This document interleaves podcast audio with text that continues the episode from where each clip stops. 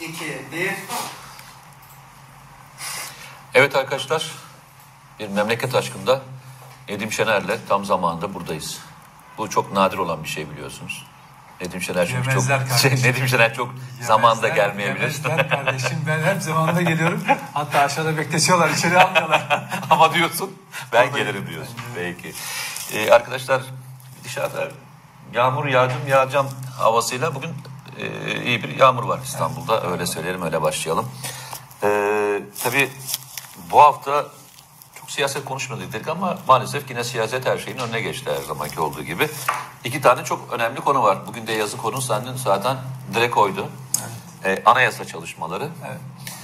Ee, istersen hiç lafı e, uzatma. böyle uzatmadan e, bir merhabalara bakayım istersen. İki dakika tamam. merhabalara bakayım. Çünkü e, gördüğüm kadarıyla on dakika önce, on beş dakika önce gelen arkadaşlar var. Bu kadar bekleyen arkadaşların merhabasını almadan yapmayın. İlk mesaj atan bize Alp Cenk. Selamun aleyküm, bu vatan iyi devletler demiş. Allah razı olsun, sağ olun. Ee, Hüseyin Aslan ilk defa canlı yayını izleyecekmiş. Vallahi tebrik ediyorum. Ondan sonra e, Kırmızı Elma demiş ki bu ülkede geçmişi belli olmayan, bu Buğra Kavuncu iktidar geçmişi belli olan Ümit Özdağ gibi insanlar tercih ediliyorsa daha nice on beş Temmuz'a yaşanacak demektir demiş. İlginç bir yorum. Eee... Çoğunlukla şeyi soruyorlar, e, bu e, olayı soruyorlar. Yani Aynen. anayasa çalışmasını ve e, Putin'in açıklamaları e, bugün anladığım kadarıyla bizi belirleyecek. Evet. Çok ilginçtir. E, Stockholm'dan, Londra'dan, e, Almanya'dan, e, birçok e, yurt dışındaki ülkeden selamlar var. E, onun selamlarının hepsini sana iletmiş olayım. Bursa'dan selam var, Murat Kuzey. Ee, oradan selam söylemiş. Şunak'tan selam var. Ne güzel ya. Uluslararası boyuta doğru gidiyoruz arkadaşlar. Evet, evet. Buyurun ee, başlayalım. Şimdi herkese iyi haftalar diliyorum. Ee, bu olayı aslında biraz daha geriden almak lazım. Evet. Ne zamandan almak lazım? iki bin on üç iki bin on beş A K P'nin açılım süreci dediği, neredeyse ülkeyi fiziken bölünme noktasına götüren o proje. Oradan başlamak gerekiyor. O zaman e, devlet, hükümet ciddi bir hata yaptı. Öncesi de var ama e, terörist elebaşı Öcalan'ı muhatap aldı. E, H D P'yi postacı olarak kullandı. Kandil'le Öcalan arasında, Kandil'deki teröristlerle Öcalan, Öcalan arasında haber götürüp getiren bir postacı, sadece kuryelik vazifesi yaptırdı. Ara sıra orası fırça attı, burası fırça attı onlara. Onlar kendini milletvekili diye yutturdular ortalığa. Ama bütün fonksiyonları postacılıktı. Öcalan, devlet, Kandil arasında. Ama herkes birbirini kandırdı. Ee, Öcalan devleti kandırdı. Devlet onları kandıracağını zannetti. Kandil Öcalan'ı kandırdı. H D P hepsini, hepsinden beterdi. Ortada kaldı zaten. Ee, ve o süreç Ee, bir proje dahilinde yürüdü. Ee, Suriye'deki gelişmelerle birlikte Türkiye'yi bölünme aşamasına taşıyordu az daha. Biliyorsunuz o süreçte Akil Adamlar diye bir grup oluşturuldu ve bunlar Anadolu'nun değişik yerlerinde insanları ikna turlarına gittiler. Bunun devamı çünkü hep şu söyleniyordu. Ee, anayasa çalışmaları. Yani eşit yurttaşlık, anayasal vatandaşlık falan filan. Ama oraya gelemediler. Çünkü terör örgütü P K K inisiyatifin elinden kaçtığını görmeye başladığı anda tekrar saldırılarına başladı. iki bin on beşte e, doğrudan e, çukur e, e, eylemleri dediğimiz o süreci başlatmış oldu. Bir de baktık ki devlet güya e, sorunun çözümü için bir şeyler yapıldığını zannederken şehirlerin altları oyulmuş, evler tünel şeye sığınak haline getirilmiş, silah teçhizat içeri yığılmış. Yani biz silah teçhizatın P K K tarafından şehir, ülke dışına çıkarılacağını, hatta gömüleceğini... Ama o zaman itiraz, itiraz edenler vardı. Tabii tabii. Çıkar. Bazı e, böyle Va var, e, var, liberal tabii, tabii. ve demokrat... Hayır çıkıyor? Şöyle, bu devlete güvenilmez. Sakın silah bırakmayan diyen tabii, adamlar daha, vardı. Daha gidip akıl veriyorlardı. E, çok ilginç değil mi? O adamlar şu anda hala Yazar, Türkiye'de yazarlar. Demokrat, yazar. demokrat, demokrat ama bak. E, ilginç değil mi? Evet tabii. İlginç değil, Türkiye burası. Ama sen yandaşsın, ben yandaşım. Türkiye'de her şey olabilirsin ha, tamam. ama rezil olamazsın. Değil mi? Aynen öyle. Aynen böyle. Türkiye'de her şey olabilirsin ama rezil olamazsın. Ne yapsan rezil olamazsın. Böyledir yani bu ülke. Şimdi ve geçmişini unutur insanlar. Ee, o, o tarihte anayasa meselesine gelemeden e, bahsettiğim olaylar yaşandı ve o hatalı süreç devletin tekrar mücadelesiyle ve yedi yüz şehidimizle, binlerce kahraman, Mete çok daha iyi biliyor, belgesellerini yaptı. Kahramanların fedakarlığı, ülke tekrar bir arada tutulmayı başar, başarıldı ve bu on beş Temmuz darbe girişimi öncesiydi. O sürece P K K bir yandan e, yürütürken öbür taraftan FETÖ'cüler de dolaylı desteklerle o süreci iyice alevlendirmek, Türkiye'yi bölmeye çalışmak istiyorlardı. Bu fiziken yapılan çalışmalardı ve anayasal boyuta gelmemişti. Henüz o çalışmalara, çalışmalara gelmedik. Fakat bugün tartıştığımız konu şu, aslında o çözüm süreci denilen dönemin devamı gibi oturmuşlar birileri iki bin on sekizde sanki o çözüm sürecinin devamı gibi bir anayasa metni hazırlamışlar. İçeriğinde ne var? Kimlerin yaptığına, ne dediklerine geleceğiz. İçeride ne var? Başlangıç kısmında Türk, Türk milliyetçiliği, Atatürk gibi kelimeler çıkartılıyor. Sadece basit bir paragraf, bizi ortak bir ülkede yaşayan vatandaşlarız falan gibi böyle bir harmanlama yapmışlar. Bir paragraflı cümle koymuşlar. İki, çift dilli eğitim, yani resmi dil Türkçe olmakla beraber diğer dillerinde kullanım veya işte benzeri önermeleri içerecek maddeler var. Üçüncüsü özerklik. Bunlar kimin şeyde talepleriydi? Bunlar P K K'nın, H D P'nin talepleriydi. Diğer kısımlar ayrı zaten. Yani anayasa, anayasa değişikliğiyle bazı tasarıları falan var. Onlar değiş, şeyde e, yine maddeler halinde sıralanmış. Rütük maddesi, bilmem ne maddesi var. Hepsi var.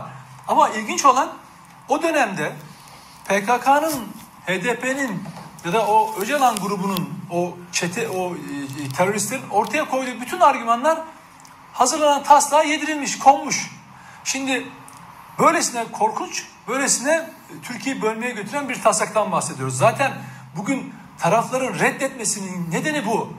Tek sahiplenen var, bu işte tek dürüst konuşan bir adam var. O da İbrahim Kaboğlu. İbrahim Kaboğlu, C H P, İ P, e, H D P ve Saadet Partisi'nin uzman ve yetkilileriyle on üç Ocak iki bin on sekizden yedi Mayıs iki bin on sekize kadar dört oturumda çalışmalar yaptıklarını, önce yol haritası, sonra ilkeler derken bir taslak, bir ilkeler metni oluşturulduğunu söylüyor. Ve ilginçtir, iki bin on dokuzda bunu öğrenen Ümit Özdağ bu taslağın tamamını bizzat İbrahim Kaboğlu'ndan alıyor. Ve İbrahim Kaboğlu bunu da reddetmiyor, kendisi veriyor. İlginç olan şu, tam iki bin on sekizin Haziran'ında, yani bu çalışmalar bittiği dönemde Kemal Kılıçdaroğlu hem gazetede, Sözcü'de hem de Tele bir'de kendi ifade ediyor. Elimizde bir taslak metin var, İbrahim Kaboğlu başkanlığında dört parti, başkanlığında dört parti bir araya geldik falan diyor. Şimdi aynı Kılıçdaroğlu, ya öyle bir çalışma yok, insan hayret ediyor, nereden çıkıyor bu laflar diyebiliyor. Daha tuhafı, işin bir tarafında olan İYİ Parti milletvekili bunu anlatıyor. Diyor ki bizim partiden de insanlar var. Bu iş süreci, işte ben bunu duydum. Genel sekreteri aradım, Aytun Çıray'ın. Ondan haberim yok dedi. Sonra başkasına ulaştım. Sonra İbrahim Kaboğlu'ndan gittim. Konuştum. Bana taslağı verdi. Bütün süreci anlatıyor. O partiden kimlerin oraya katıldığını, görüşmelere katıldığını söylüyor. Fakat taraflar bunu reddediyor. İlginç bir şekilde geçen akşam C N N programında, onu da söyleyeyim. Sonra sen şey yaparsın. Ee, C N N programında çok ilginç algı operasyonları yapılıyor. Şimdi metin ortaya çıktı ya, metini tamamen reddediyorlar, fakat aynı zamanda insanların, taraftarlarının kafalarını karıştırmaları da gerekiyor. Şimdi çıkıyor genel sekreter, diyor ki kardeşim diyor, bu diyor Anayasa Der isimli bir kuruluşun iki bin on iki yılında Türkiye Büyük Millet Meclisi'ne gönderdiği bir metin. Bu metnin aynısı Ümit Özdağ'ın dağıttığı metinle aynıdır diyor. Yani bu aslında iki bin on sekizde şu şu şu partilerin, dört partinin bir araya gelerek hazırladığı taslak değil. iki bin on ikide Anayasa Der'in hazırladığı bir taslak.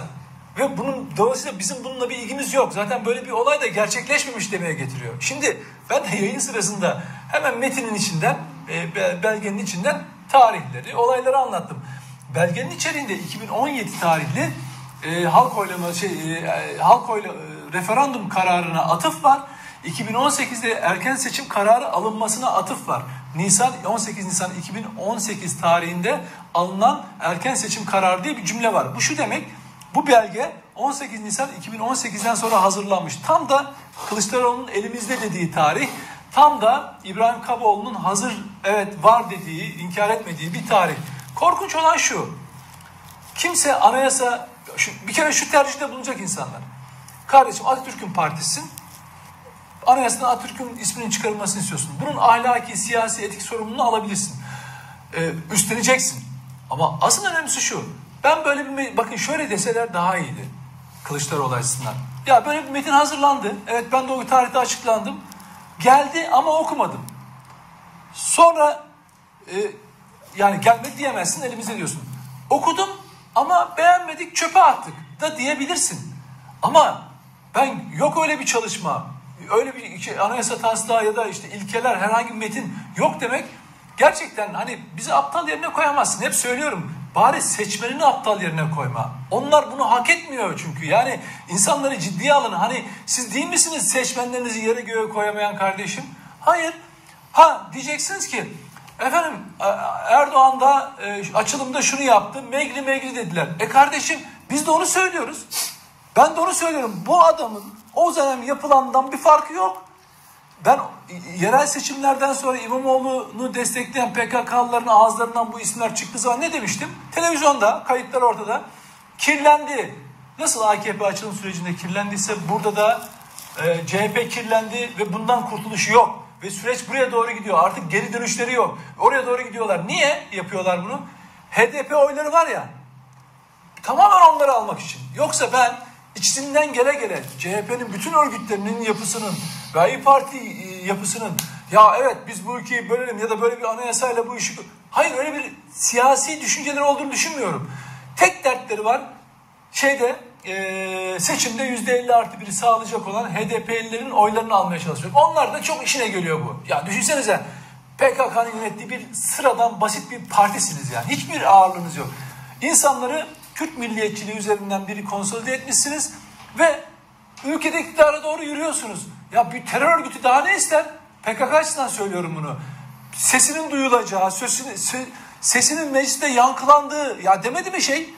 Bir tane H D P milletvekili İYİ Partilere P K K seçmeni, P K K'ya gönül verenlerin sayesinde burada oturuyorsunuz dediler. Gıkları çıkmadı. Şimdi mecliste bunlar konuşuluyor. E şimdi idarede adam yer alacak. Artık ülke idaresine yer alacak. Ama şunu söylüyorum. Bu kolay bir süreç değil. Bitireceğim mi? Tabii bak bu kolay bir süreç değil. Burada mesele şu. Bize kızabilir insanlar. Kardeşim Erdoğan da yaptı. Çok güzel. O, o hatayı yaptı. Şimdi siz de bu hatayı yapıyorsunuz. O hatayı yaptı. Siz de bu hatayı yaptı. Onlar megri megri dedi. Siz de bakın burada anayasa hazırlıyorsunuz. Daha ileriye gidiyorsunuz. Anayasa hazırlıyorsunuz. En kötüsü de şu be hocam. İnsan olarak yalancısınız ya. Yalancısınız. Diyorsunuz ki yapmadık. Ya her şeyle adam diyor ki yapıldı, buluşuldu, kayıtlar. Korkunç olan şu. Ümit Özdağ geçen televizyonda söylerken görüşmelerle ilgili ses kaydı var saatlerce dedi. Ya bütün bunlar ortadayken evet arkadaş yaptık ama beğenmedik deyin ya. Ya yalan söylemeyin bari. Biz o zaman konunun içeriğini tartışabiliriz ama ona dahi gelemiyoruz. Çünkü daha sizin yalanlarınızla boğuşuyoruz. Mesela ha yahu kardeşim sen ne yaptın o tarihte? Biz iki bin on beş on üç on beş'te de o açılım süreci denilen rezilliği savunmadık, karşı durduk. Bugün de bu rezilliği savunmuyoruz, karşı duruyoruz. Çünkü bizim vatandan başka bir derdimiz yok. Zaten programımızın adı da Memleket Aşkına. Evet, yok uzun bir giriş yaptım. Giriş mi bu? Giriş gelişme sonuç oldu biraz. Yok yok yo, bence bayağı uzun bir giriş yaptın. Evet. Sen burada susmazsın. Bu bu bu Edim Şener'e uymaz. Başladım. Bu, bu, ben bunlar. Yok, bence bunu araştırdığın için sen Seni daha çok bırakacağım çünkü senin ilgi alanın ve daha e, bu konuyu araştırdın. Çok da güzel bir yazı yazdın. Benim burada e, bir hatırlatma yapacağım. Hatırlar mısın? Bill Clinton e, Monica Lewinsky diye birisiyle bir ilişki yaşamıştı. Ve Monica Lewinsky ile ilişkisi sonucunda da e, daha sonra savcı ifade vermek zorunda kaldı, hatırlarsın. İfadesine vermesinin sebebini biliyor musun? Monica Lewinsky ile ilişki yaşadığı için vermedi. Niçin verdi biliyor musun? Yalan söyledi. Yalan söylediği için verdi. Tabii. Yani ilişki yaşamadım dediği için, daha sonra da ilişki yaşadığı ortaya çıktığı için, yalan söylediği için ifade verdi. Evet. Benim hayatta e, bu konudaki duruşum bu kardeşim. Bu işin içerisinde senin dediğin gibi ya zaten siyasi partiler e, niçin vardır? Reformlar için. e, anayasa değişiklikleri için, kanunlar için, yani ülkeyi daha ileri götürecek olan faaliyetler için vardır, değil mi? Yani kimin ne yapacağını da kendileri karar verirler. Bunda da bir şey yok, itiraz yok. Herkes hangi e, partiyle ittifak edeceğini kendisi karar verir. Siyasi sorumluluğunu almak üzere. Abi. Siyasi sorumluluk. Bugün H D P ile işbirliği yaparsın, gidersin başka zaman M H P ile yaparsın, başka zaman AK Parti ile yaparsın. Mevzu şu, ya abi neden ısrarla e, yalan söyleme gereği hissediyorsunuz bu konuda? Yani niye olayı farklı boyuta getiriyorsun? Senin dediğin çok doğru. Yani belki bu konuda en e, dürüst parti H D P. Biz yaptık diyordur herhalde. Yapmadık demiyordur. Ama ben yani yapmadık demiyordur herhalde. Ya, tamam mı? Yok canım, işine geliyor. Bunun tartışılması o kadar çok bak, işine geliyor aynen, ki. Aynen. Şimdi, reddet, yani haberi olmasa bile reddetmez. Örgütlerin mantığı bu. Şimdi şeye geleceğim. Bu işin içerisinde e, bu anayasa çalışmaları ve diğerlerinin her biri olduğunda senin e, değindiğin bir konu var. Hani dedin ya işte bir şey olduğunda tartışma programına biz de çok yaşıyoruz. Bunu savunanlar, tartışılanlar birbirinin karşı gerçeklerine bir şey diyor. E sen de megri megri dedin diye başlıyor ya. Sen de megri megri dedin diye. He.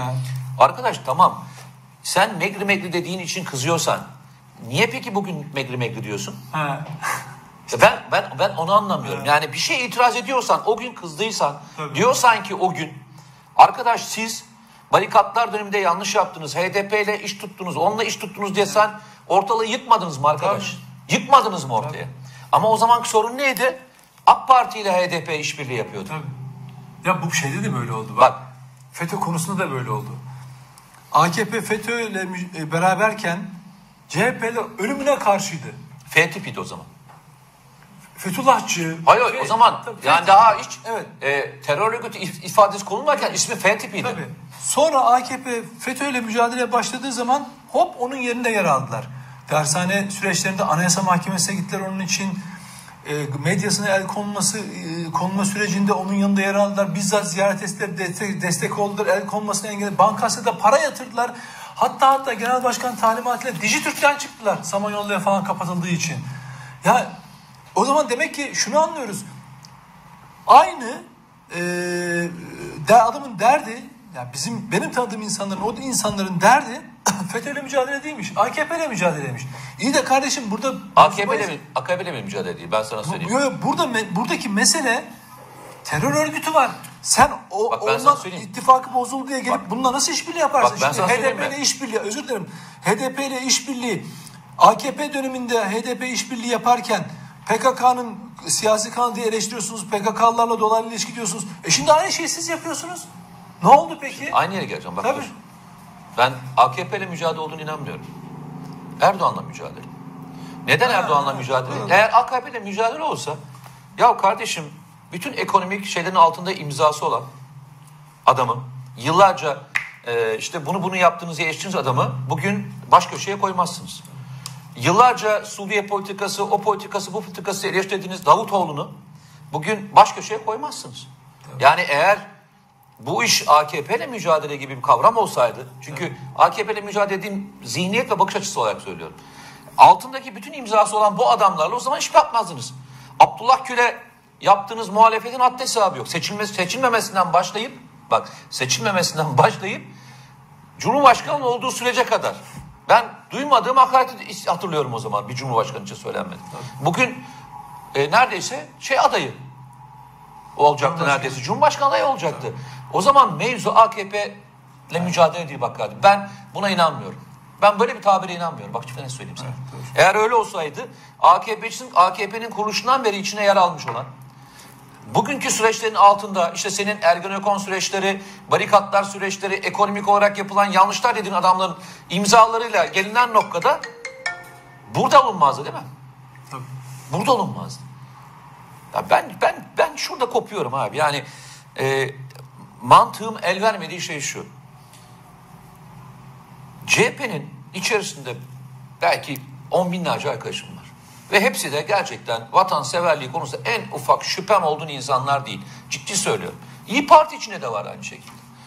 Ya arkadaşlar siz daha önce beraber oturduğumuz, konuştuğumuz, sohbet ettiğimiz yerlerde barikatlar süreci, Ergenekon süreci, FETÖ'yle mücadele konusunda e, kızgınlıklarınız, hatta e, hani eylemsel anlamda birçok faaliyeti yaparken bugün nasıl oldu da yalnızca Erdoğan düşmanlığı konusunda bu noktaya gelebildiniz? Benim tek anlamakta zorlandığım konu bu. Bak şunu yapabilirsiniz. Şunu diyebilirsiniz.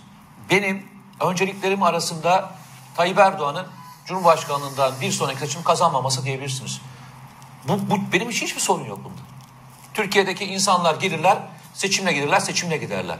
Peki arkadaş, bunu yapmak için daha önce ilkesel olarak karşı çıktığınız her şeye neden bugün erteleme gereği hissediyorsunuz? Aciliyet ne? Yani benim sorduğum soru şu, aciliyeti ne bu konunun?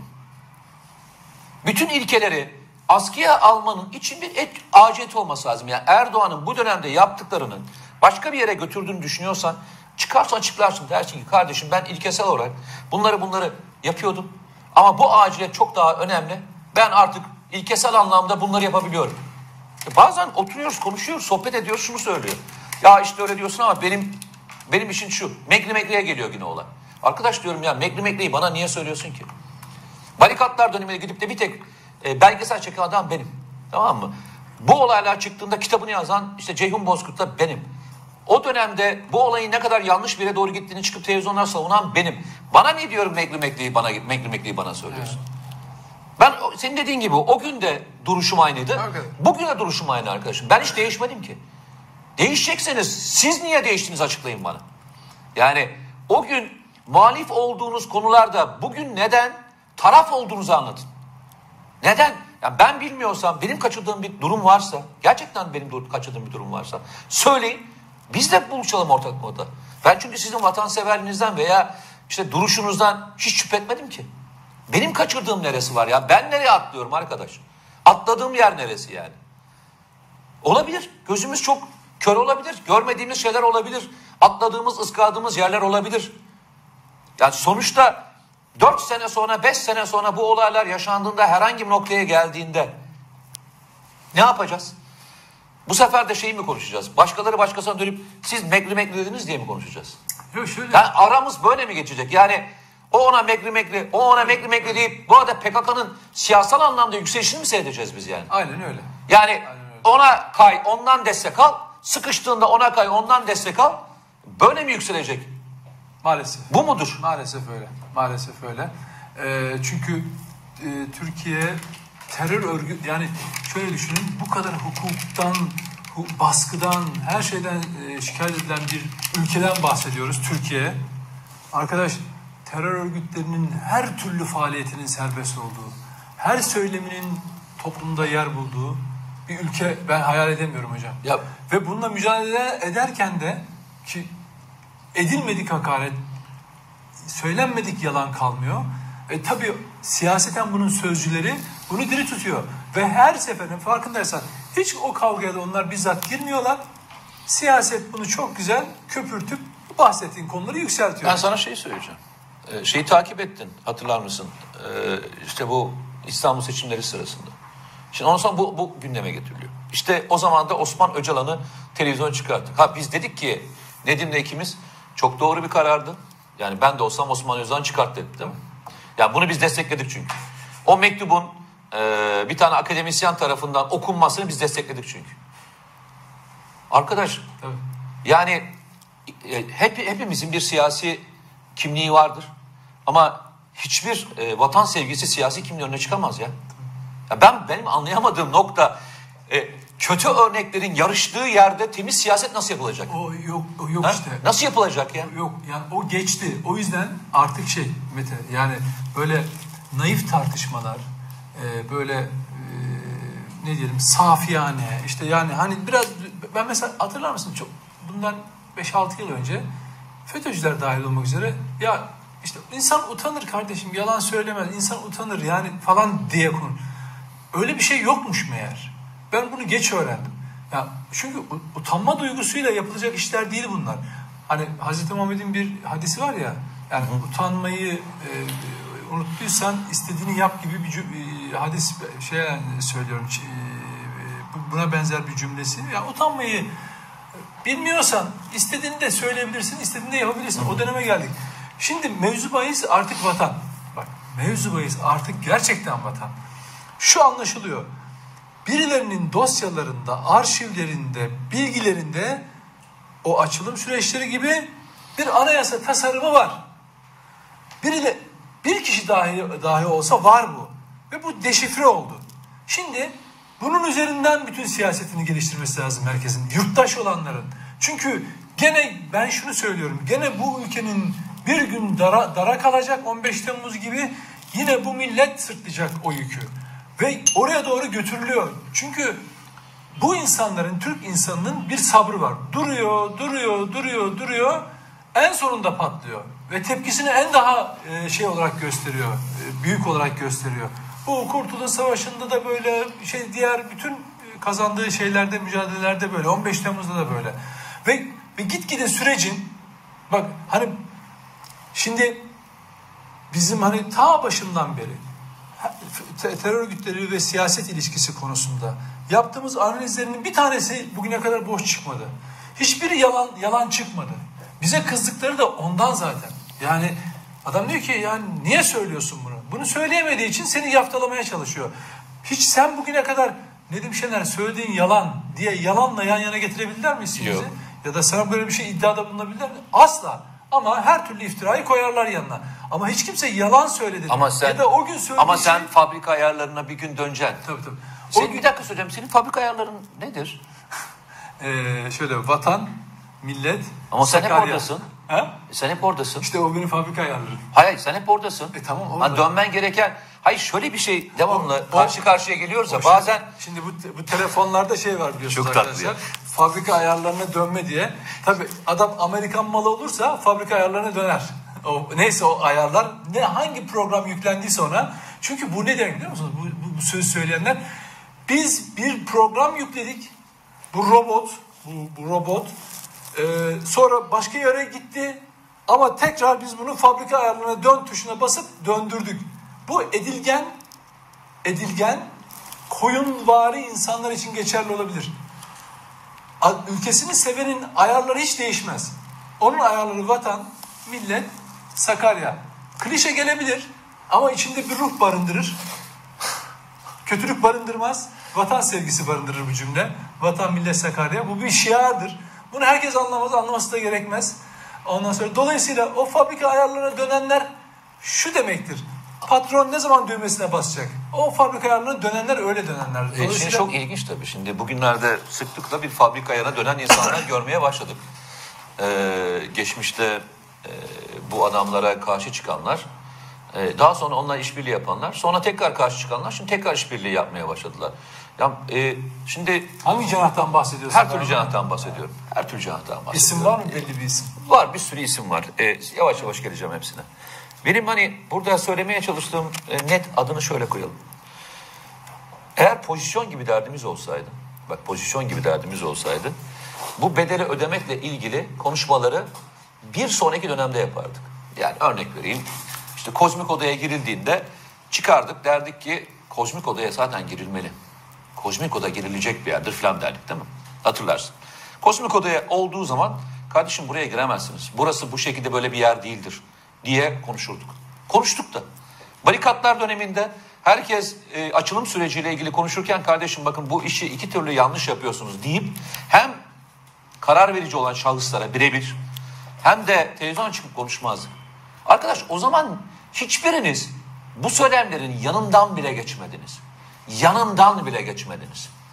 Yanından geçmediniz diyorum. Bugün hangi yüzle sana, bana veya başkasına çıkıp akıl veya e, hani bir paye vermekle uğraşıyorsunuz? Hani fabrika ayarı dedikleri ikide bir dönüyorlar ya, işte bir gün Nedim şeye bulacak, şeyi bulacak. Hani e, doğruyu bulacak. Arkadaş biz doğruyu kaybetmedik ki bulalım. Benim doğrum Benim doğru baktığım yer, kutup yıldızım benim hiçbir zaman bir siyasi parti olmadı ki. Benim kutup yıldızım devlet oldu. Benim kutup yıldızım vatan oldu. Bu milletin millet oldu. Benim kutup yıldızım değişmedi ki. Her defasında rotamı değiştireyim. Birisi bana bir şey söylemiyor ki. Birisini bir gün önce söylediğini iki gün sonra değiştirmek zorunda kalmadık ki hiçbir zaman biz. Söylediğimizi kendimizle ilgili söylüyoruz çünkü. Aldığımız pozisyon, senin söylediğin vatan, millet, Sakarya diyorsun ya. Onun... O iş değişmeyen bir kavramdır. Evet. Peki o zaman şöyle gelelim. Bu lafı söyleyenler Atatürk'ün ismini anayasa maddesinden çıkartmanın söyleminin arkasından hangi yüzle ben Atatürkçüyüm diyebilecek? Hani konuşuyoruz ya, soklukta sıklıkta söylenir. T C'yi kaldırdı falan diyorlar ya, hani AK Parti şeylerin önünden T C'yi kaldırdı diyorlar ya. Oraya da herkes başının önüne T C koymuştu. Peki ben size şunu soruyorum. En büyük bir ülkenin en büyük şeyi nedir? Belgesi nedir? En büyük belgesi nedir? Anayasadır değil mi? Anayasanın içerisine Atatürk'ü çıkartırsan, Türk kimliğini çıkartırsan, oraya T C yazsan ne olur, ne yazmasan ne olur? O kadar T C yazdan, yazdın, o kadar itiraz ettiğin şeye, dönüp de kendi partine veya kendi inancında olduğun yere, bu istersen AK Partili ol, istersen başka bir şey ol. Biz şey mi dedik, e, sabahleyin okunan andımızın kaldırılmasına bir şey mi dedik? Doğrudur, andımız kaldırılsın falan mı dedik? Evet, tabii. E, arkadaş o gün andımızın kaldırılmasına kızıyorsak, tabii. İlkokulda bunların okunmasına okunmadığı için kızıyorsak, anayasadaki bu maddeler, Türklük maddesi ve e, işte ne diyeyim, bizi bizi yapan bu maddeleri, değişmez dediğim maddeleri kaldırabiliyorsan hiç utanmıyor musun? T C maddesini hala orada sosyal medyada tutuyorsun abi. Dönmüyorsun ve demiyorsun ki kardeşim sen neden ve neden benim ilkelerime ve benim şeylerimin karşısında bir şey yapabiliyorsun. Ben sana o yaptım niye diyemiyorsun kardeşim? Evet. Yani senin senin Atatürk kimliğin yalnızca bir siyasi partinin karşısına mı geçtiğinde değer kazanıyor? Yoksa senin Atatürk sevgin başka bir kavram mı? Benim Atatürk sevgim hiçbir siyasi partiyle ilgili değil. Kimin kimsenin gelmesiyle de ilgili değil. Yani herkes kaldırsa ben kaldırmam gönlümden. Peki sen eğer oraya T C kimliğini, T C'yi koyuyorsan ve bir protesto eylemi olarak bunu yapıyorsan bugün söyleyeceğin iki kelime yok mu? Yok mu iki kelime? Ama megri megri biliyorsun. Ama onlar megri megri demişlerdi değil mi? Hocam o yüzden. Ha, megri. Bizim, bizim, megri. Bizim sözümüzün muhatabı sizsiniz. Bunu şöyle bakın. Bu bir tehlikeli süreç. Ya bizi izleyenler şuna dikkat etsinler. Sözü söylerken şunu ihmal etmeyin. Biz tehlikeli bir süreci iki bin on üç iki bin on beşte yaşadık. Ama aynı tehlikeli süreç bugün devam ediyor. Muhalefet eliyle. O zaman iktidar eliyle yürü, yürümüştü. Ondan dönüldü. Eleştirdik. Ama bugün devam ediyor muhalefet eliyle. Ve korkunç olan şey şu. yüzde elli artı bir. Ben hep söylüyorum ya. Televizyonlara birkaç kere söyledim. yüzde elli artı biri sağlayabilirsin. İstediğin kişilerle yan yana gelebilirsin. C H P, İYİ, Saadet Partisi, efendim e, Davutoğlucular, Babacancılar, koyun altı yedi tane yan yana koyun. H D P'yi de koyun. Seçildi. Ertesi gün seçildi. Bir seçim oldu, seçildi. Ve ülkeyi yöneteceksiniz. Hani diyor ya Kılıçdaroğlu, ülke tam bizim yöneteceğimiz şeyde falan filan. Bu kafayla, bu kafayla, H D P'nin de içinde olduğu bu kafayla, FETÖ'yle mücadele konusunun hiç anlatıldığı bu kafayla bu ülkeyi nasıl yöneteceğinizi bir anlatın bakalım. Bir ortak, Allah aşkına, bu kendine bir ittifak adı da vermiş olanlar bir ortak metin hazırlasınlar ya. Biz ülkeyi şöyle yöneteceğiz desinler. Mesela ekonomiden falan geçtim. Orada istediğiniz öneriyi koyabilirsiniz. Ben siyaseten bu ülkeyi nasıl yöneteceğinizi, P K K ile nasıl mücadele edeceğinizi mesela. Diyoruz ya adına Kürt sorunu dediniz. Biz çözeriz ancak. Dört yılda çözeriz falan. Allah aşkına nasıl çözüldüğünü bir anlatın. FETÖ'yle nasıl mücadele edeceğinizi bir anlatın. İçerideki FETÖ'cüleri çıkaracak mısınız? Dışarıda var olan FETÖ'cüleri alacak, tutuklayacak mısınız? Ne yap, soruşturma mı büyüyecek? Ne yapacaksınız? Bunu insanlara bir anlatın da görelim. Bak bir anayasa metni yapmaya kalkmışsınız. Tam da bakın ilginçtir zamanlaması. yirmi dört Haziran iki bin on sekiz Cumhurbaşkanlığı seçiminin hemen arifesinden bahsediyoruz. Hemen öncesi. Aslında oradaki tezgah şu. iki bin on sekiz yirmi dört Haziran iki bin on sekiz Cumhurbaşkanlığı seçiminde Cumhurbaşkanı Erdoğan aday. Tamam. Ee, Berat Akşener aday. Selahattin Demirtaş aday. Aday bir sürü, birkaç aday daha var. Tamam. Şimdi bu adaylar muhtemeldir ki beklenti şuydu. Seçim kararı aldıktan sonra beklenti şuydu. İkinci tura kalacak. Yani Erdoğan veya Akşener muhtemelen yarışacaklar. Şimdi C H P ya da Muharrem İnce o tarih şey e, seçimde ya Akşener şey ya Muharrem İnce ile şey e, seçilecek. Erdoğan yarışacaklar. Erdoğan'ın karşısındaki bütün grupları konsolide etmek, onların oylarını Muharrem İnce'ye yöneltmenin yegane yolu ne? İşte böyle bir anayasa tasarımı. İşte bakın, biz iktidar olursak, o tarihleri hatırlıyor musunuz? Kettle, kettle'ım hazır, çay demliyorum diyordu Demirtaş. Demirtaş'ı ziyarete gidip gelenin arkası kesilmiyordu cezaevi, hatırlıyor musunuz? Yani lütfen Tunç Özkan, Muharrem İnce, başka C H P'liler, milletvekilleri habire Demirtaş'a gidiyorlardı, böyle şey, hani hacı yolu gibi yapmışlardı. Niyeydi onlar? Bu tasarım süreciyle ilgili işte bütün bunlar. Şimdi niye gitmiyorlar? Adam yine orada Edirne cezaevinde. Niye gitmiyorlar? Ama o süreç ayrıydı. Ama seçim bitti. O süreç ayrıydı. Ama seçim bitti. Bunun, bunun sonucunda iki bin on sekizin Mayıs'ında işte o taslak oluşturuluyor. Ne diyor Kılıçdaroğlu yirmi bir Haziran'da? Yani seçimden üç gün önce Tele bir televizyonda, taslaklar diyor hazır, partilerin elinde ama seçim nedeniyle şu anda mutfaklarda hazır bekletiliyor. Lütfen, internette var bu. Ben de paylaştım. Kılıçdaroğlu televizyonda açık açık yirmi bir Haziran günü, seçimden üç gün önce taslak elimizde, Kaboğlu, dört parti hepsinin veriyor bilgilerini, e, seçimden dolayı şeyde, seçim e, onların istediği gibi olsa, ikinci tura kalsa H D P dahil Muharrem İnce'yi destekleyecekler. Sonunda o anayasa çalışması bir şekilde gündeme gelecektir. Di planlarına göre. Ya da ya işte biz sizi kandırdık, bizim işimiz kendi adayımızı seçtirene kadardı. Samimiyetsizlik şuradan geliyor. Bak hala, hala Demirtaş ağızlarından düşmüyor değil mi? Ama bugün ziyaretine gitmiyorlar. Aynı büyük siyasi figürler ziyaretine gitmiyorlar. Niye?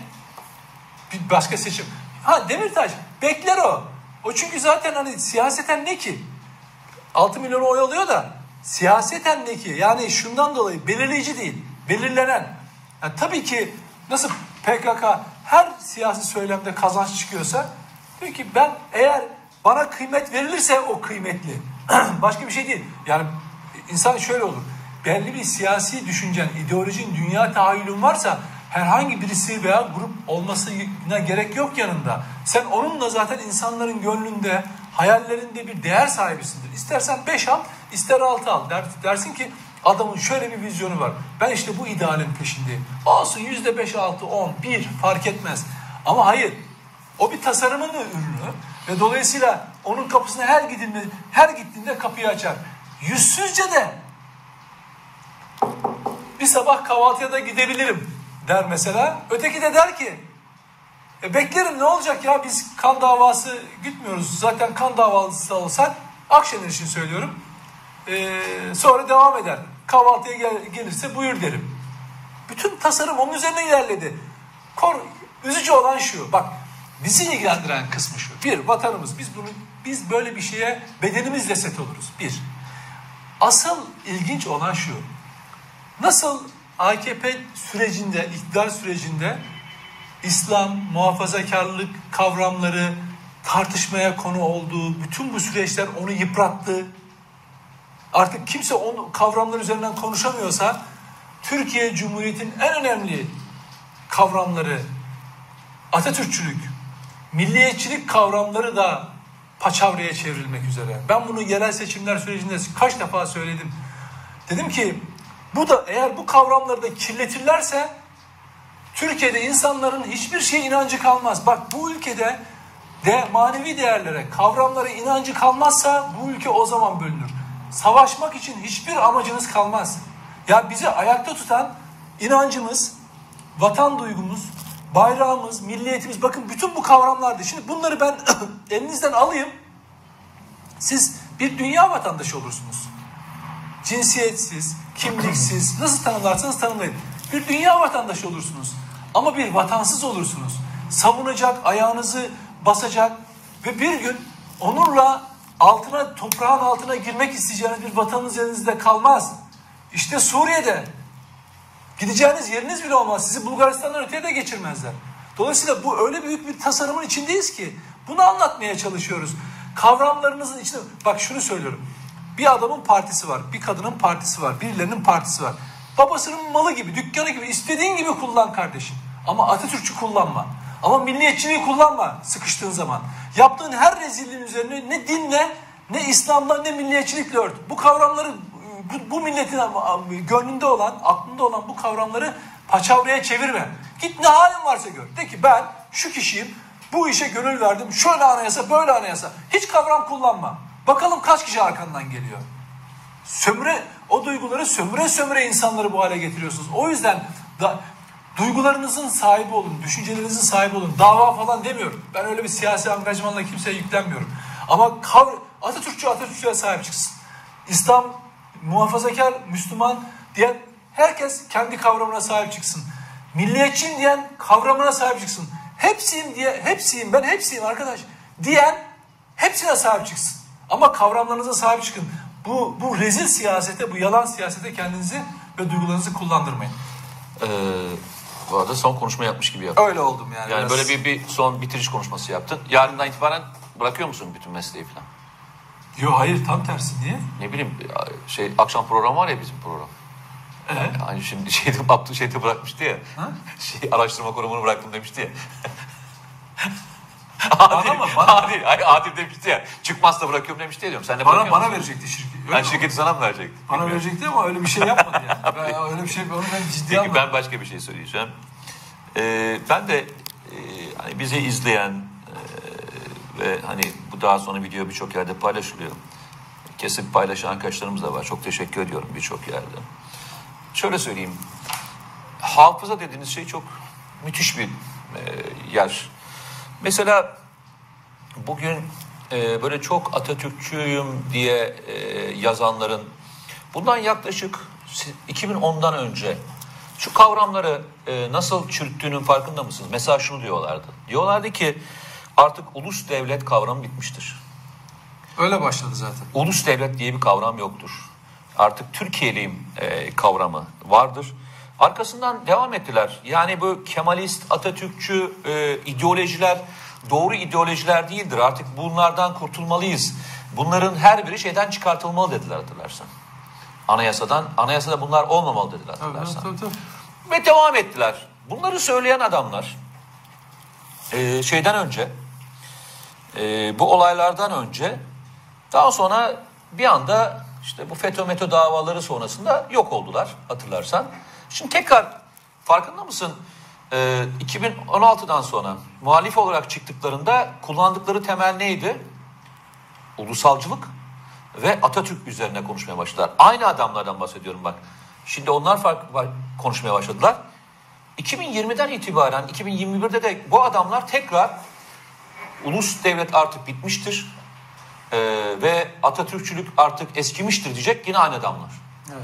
Ya ben gerçekten hani e, şey anlıyorum, hani adamın yüzsüzlüğünü anlıyorum veya işte kadının yüzsüzlüğünü anlıyorum. Anlıyorum yani. Yüzsüz zaten bir defa yapmış yani aynı şeyi. on defa daha tekrarlasa da bir şey fark etmeyecek. Benim anlamadığım şey şu. Niye hiç kimse çıkıp da ya birader ya sen bundan beş sene önce bize dememiş miydin? Ergenekon sürecinde sen e, askerler tutuklanırken askerlerin tutuklanma destekleyen anayasa reformları yapılmalıdır. Bu bunlar bunlar da dememiş miydin? Sonra sen iki bin on altıdan sonra e, bir numara askerci çıkmamış mıydın? Şimdi tekrar tekrar nasıl buraya geldin sorusunu hiç mesela böyle e, meze sofralarında şey sofralarında otururken hiç böyle birbirlerine sormuyorlar mıdır sence? Yok. Ha? Ya hocam. Ya mesela biz mesela atıyorum biz kendi aramızda bile bir şey olduğunu hatırlarsan bir şeyimize diyoruz ki abi biz bunu bu benim için yanlış diyorum değil mi? Sen bana diyorsun ki Meteciğim sen bunu söyledin ama bu, ben buna katılmıyorum diyorsun. Atıyoruz birbirimize karşı. Yani çok da aykırılıklarımız olmamasına rağmen diyoruz. Peki bu nasıl bir muhabbettir ki? Aynı adamla çok ilkeli sohbet ve muhabbete devam edebiliyorsunuz arkadaşlar. Ben bunu gerçekten anlamakta zorlanıyorum ya. Evet. Çünkü adam senin gözünün içine baka baka bu sefer diyor ki Atatürkçü, Atatürkçüyüm diyor. Abi sen bundan beş sene önce... Tweet dahil bazı, olmak üzere evet. Küfür etmiyor muydun birader? Ya bazı diyor ki, sen yapmıyor muydun? Tabii, korkunç şey şu diyor ki Atatürk'e haksızlık yapmışım şimdi daha iyi anlıyorum değerini falan filan diyor. Yani o aslında manevra. Yani şöyle sanki. Hayır sen abi biz, rüzgar, biz, rüzgar. Hayır, biz manevra yapmayınca biz manevra yapmayınca kötü mü oluyoruz? Ya, biz de mi manevra yapsak yok, ne yapsak yok. Yani? Ha? Millet yemiyor kardeşim. Yemiyor mu? Millet yemiyor, millet yemiyor. Ben bugün yazımın başlığını yalanı öyle söyle ki sana inanayım. Bunu saman kafalı yalanla beslenen güruh için söyledim. Yandaşlar için söyledim. Siyaset, yandaş Türk Dil Kurumu'na göre taraf olmak demek. Bir siyasi düşünceyi desteklemek demek. Futboldaki karşılığı taraftar. Bu adamlara ne anlasan kabul etmez. O zaman niye söylüyor ki? Söylemesin zaten. Ama şöyle, o yalana ihtiyacı var. Çünkü onun dünyası, gerçeklikle ilgisi yok. Hakikatle ilgisi yok. Bak şöyle, dünya alışmış yalan. Ve bunu bilen, ben bir lafım var ya hani, ya her yalanın bir müşterisi vardır. Evet. Yeter ki işine yarasın. Bu şu demektir. Yalanı üreten birisi var. Ama tüketen birisi de var ve bundan iki taraf da memnun. Adam her sabah ulan diyor, hangi yalan, şey, bir dezenformasyon beni tatmin, beni rahatlatacak, beni şu şekilde gösterecek bir şey bulayım diyor, tweetleyeyim diye bekliyor, retweet edeyim diye bekliyor ya da bir şey yazayım diye bekliyor. Adamlar bunu biliyor, bu angut milli angutları, ve diyor ki Twitter angutlarını, diyor ki ben bunlara bir tane yalanı koyayım önüne, ister hatta sahte doküman da hazırlayayım. Ata, bir atama, bir istifa ya da bir şeyle ilgili bir, bir şey de söyleyeyim. Adam oraya nasıl olsa bunun düşmanı da çok, ona da herkes inanmasına da gerek yok, işine yarasın yeter. Hemen adam onu bir yazıyor ki bunda mahir olan örgütler belli, FETÖ başta olmak üzere. Koyuyor ortalığa, paylaşıyor, o yayılıyor, oh rahatlıyor. Şimdi paylaşan mutlu, amacına ulaştı ya yazan. Paylaşan da tatmin oldu, o gün güne rahat başlayabiliyor. Çünkü öbür türlü şöyle bir şey, sabah kalkıyorsun bir kahve içip kendine gelir bazıları, bazıları kahvaltı yapar, bazıları bir su içer. Hani güne başlamak var ya, nefes almak. Onun için o nefes almak, o yalana ihtiyacı var. Dolayısıyla onlar mesela şöyle demiyorlar, içlerinde arkadaş bak yandaşız, sizin yandaşınızız ama bize yalanı öyle bir söyleyin ki biz de inanalım. Bak o noktaya gelmişler. Bak şöyle değil, yalan söyleme çok değil güzel. Demiyor. Çok güzel. Diyor ki ya bana diyor yalanı öyle bir söyle ki ben de ikna olayım. Hayır, hayır, ikna olmasam bile en azından vicdanımı bastırayım. Ya, ikna ha, değil mi? Vicdanımı bastırayım. Bana, en azından hani ben o kadar da kötü değilim diyorsun. Bana yani. Yalan söyle diyor adam. Bana yalan söyle ama düzgün söyle, ben ikna olmaya hazırım diyor. Yandaşlık böyle bir şey. Şimdi çıkıp yoksa birisinin demesi lazım ki ya Sayın Kılıçdaroğlu, Sayın Akşener Allah aşkına. Tamam okuduk, beğenmedik. Bu bizim onayladığımız bir taslak değil. Böyle bir şey yapılmış. Hatta ya bunu, bunu reddediyoruz falan deyin. Bu iş kapansın. Bu kadar basit. Ya bu kadar basit. Ha onun siyasi tartışmasını yapabilirsin, verebilirsin. Niye öyle olduğunu anlatabilirsin. Ama bu kadar büyük bir kitleyi ya. Hani diyor ya organize kötülük falan. Ben bir yazım vardı organize aptallık diye. Hı hı. İstanbul Büyükşehir Belediyesi'nin otobüslerine A K P'lilerin Ee, topluca, topluca binerek Fazilet Durağı örneğinde olduğu gibi bir anda koronavirüsünün yayılmasını sağlamak amacıyla belediyeye çalış, çalışmıyor havası vermek için böyle bir şey yapıldığını yazdı belediyenin basın danışmanı. Bir sürü gazeteci, bir sürü ama bildiğim bütün muhalif gazeteciler ya böyle kötülük olur mu? Böyle organize kötülük olur mu? Siyasetçiler, senin tanıdığın eski askerler, anlı şanlı adamlar ya böyle kötülük olur mu? Organize kötülük, organize kötülük. Ve sonra soruşturuldu. Tam doksan dokuz tane yolcuyla tek tek konuşuldu. Kamera kayıtları, cep telefon bilgileri, nerede çalıştıkları, nerede oturdukları, orayı daha önce kullanıp kullanmadıkları. Ama saman. Ha? Saman ithal edilmiş. Saman ithal edilmiş. Bak bunu, bunu... Arabanın, otobüsün direkt. motoru, otobüsün motoru yap, yabancıymış. Yabancı. Şimdi bunu araştırdılar ve bu insanların her hafta orayı kullandığı, hatta o gün bir otobüsün geç gel gelmediği için diğer otobüse daha fazla yolcu binmek zorunda kaldım falan konuşuldu. Ben de bunun üzerine bir yazı yazdım. Organize aptallar diye. Bu diyorum organize kö... Dedim ki ya bu, ya bu organize kötülüğü yapacak, kendi sağlığına tehlikeye atmaya hazır aptallar var. Ya da buna inanacak kadar organize kö... aptal olan insanlar var. Okay. Sonuçta çıktı ki organize aptallar varmış. Şimdi... Sosyal medyada ve siyasette seçmenlerini organize bir şekilde aptal yerine koyan gruplar var. Çıkıp birisi demesi lazım ki evet arkadaş İbrahim, ya diyeceksiniz ki İbrahim Kaboğlu şu an C H P milletvekili. Yalan söylüyor kardeşim deyin ve onun yalanını ispatlayın. Ama adam her seferinde doğruyu söylüyor, doğru ısrarla aynı şeyi söylüyor. Geçen hafta e, konuştuğumuzda şeyde Habertürk'te programda konuştuğumuzda Sayın Cumhurbaşkanı referandum açıklaması yapmış mıydı? Yapmamıştı değil mi daha? Çarşamba, geçen hafta çarşamba. Yapmamıştı değil mi? Daha ne sonra yaptı. Ya? Efendim? Ne referandumu? Yok yok, hani bu dedi ya, reform yapacağız, e, anayasal reformlar ve hukuk reformları yapacağız yok, falan. Yok, yapmamıştı. Yok, hatırlıyor musun benim geçen hafta konuşmamı? Geçen hafta sen yoktun. Pardon, sen yoktun. Sen geçen hafta yoktun. Evet, doğru ya. Evet. Ha, sen yoktun. Ben çekime gitmiştim. Evet. Ha, geçen hafta ben şeyde bir konuşma yaptım. Programda. İşte bu e, şeylerle ilgili, Türkiye'ye yatırımcı gelmesiyle ilgili reform yapılsın yapılmasın tartışması gibi bir konu konuşurken dedim ki ya, bu ülkenin anayasal reforma ihtiyacı var zaten. Yani bu ülkenin hukuksal reformlara da ihtiyacı var. Yani e, beni dedim şu yaralar, yabancı buraya yatırım yapması için reform yerine bu ülkenin kendi ihtiyaçları ve birinci sınıf vatandaşları için reform yapılması gerekiyor diye konuşma yaptım. Ve yaklaşık beş dakika falan sürdü. Bazen arkadaşlar şöyle bir şey söylüyorlar. Doğru, çok gülüyorum.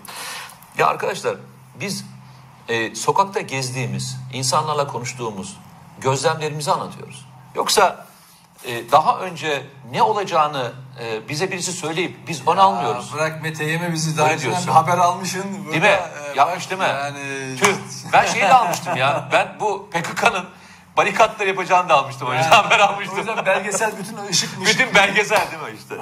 Ya hikaye o abi. Bak ben sana söylüyorum. Bu işin hikayesi bu. Eğer sokağa gezersen insanların neye ihtiyacın olduğu öğrenirsin. Sokaktaki insan şunu konuşmuyor ki. Şunu söylemiyor ki. Bütün FETÖ'cüleri, FETÖ'cüleri affedin diye bir açıklama. Sen sokakta gördün mü hiç? Bir vatandaştan duydun mu? FETÖ'cüleri affedilsin diye söyleyen bir vatandaş duydun mu hiç mesela böyle bir şey? Bütün kanun hükmüne, kararnameyle atılanlar geri alsın diye bir şey duydun mu sen mesela? Yok, bazen K H K'dan ihraç edilmişlerle sohbetimiz oluyor. Hayır ama şunu söylüyor. Şunu, şunu duyuyoruz biz.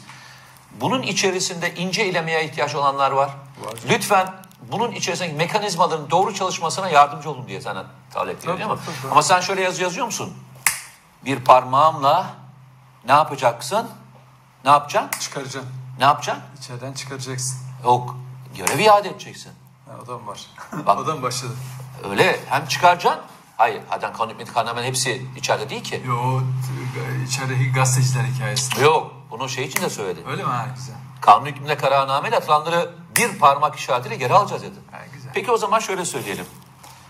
Hani siz bu Şırnak'ta, şeyde, Habur sınır kapısında e, çadır mahkemesi diyordunuz, hatırlıyorsunuz. Çok da kızıyordunuz. Hı-hı. Çok da doğru bir şeydi, yaklaşımdı. O zaman da söylemiştik yanlış olduğunu. Peki hangi çadır mahkemesini kurup bunları e, bir anda e, şey yapabiliyorsunuz? Bunu nasıl yapabiliyorsunuz? Şu parmak şu parmak için hangi çadır mahkemesini nereye bulacaksınız? Bana bir anlatsanıza biriniz. Biriniz bir anlatsanıza bana. Evet. He? Bana mı soruyorsun? Yok, ben ben ben muhatabına soruyorum ya. Evet. Hani kızdığınız e, hani kızdığınız hikaye için hangi çadır mahkemesini kuracaksınız ki hiç e, devletin belgelerini koyduğu, bak bir kez daha söylüyorum, kanun ve kararnamenin içerisinde, atılanların içerisinde haklarının e, tekrar araştırılması gereken insanlar olabilir. Zaten o bir kişi için bile bütün süreç tekrar te tekrar edilebilir.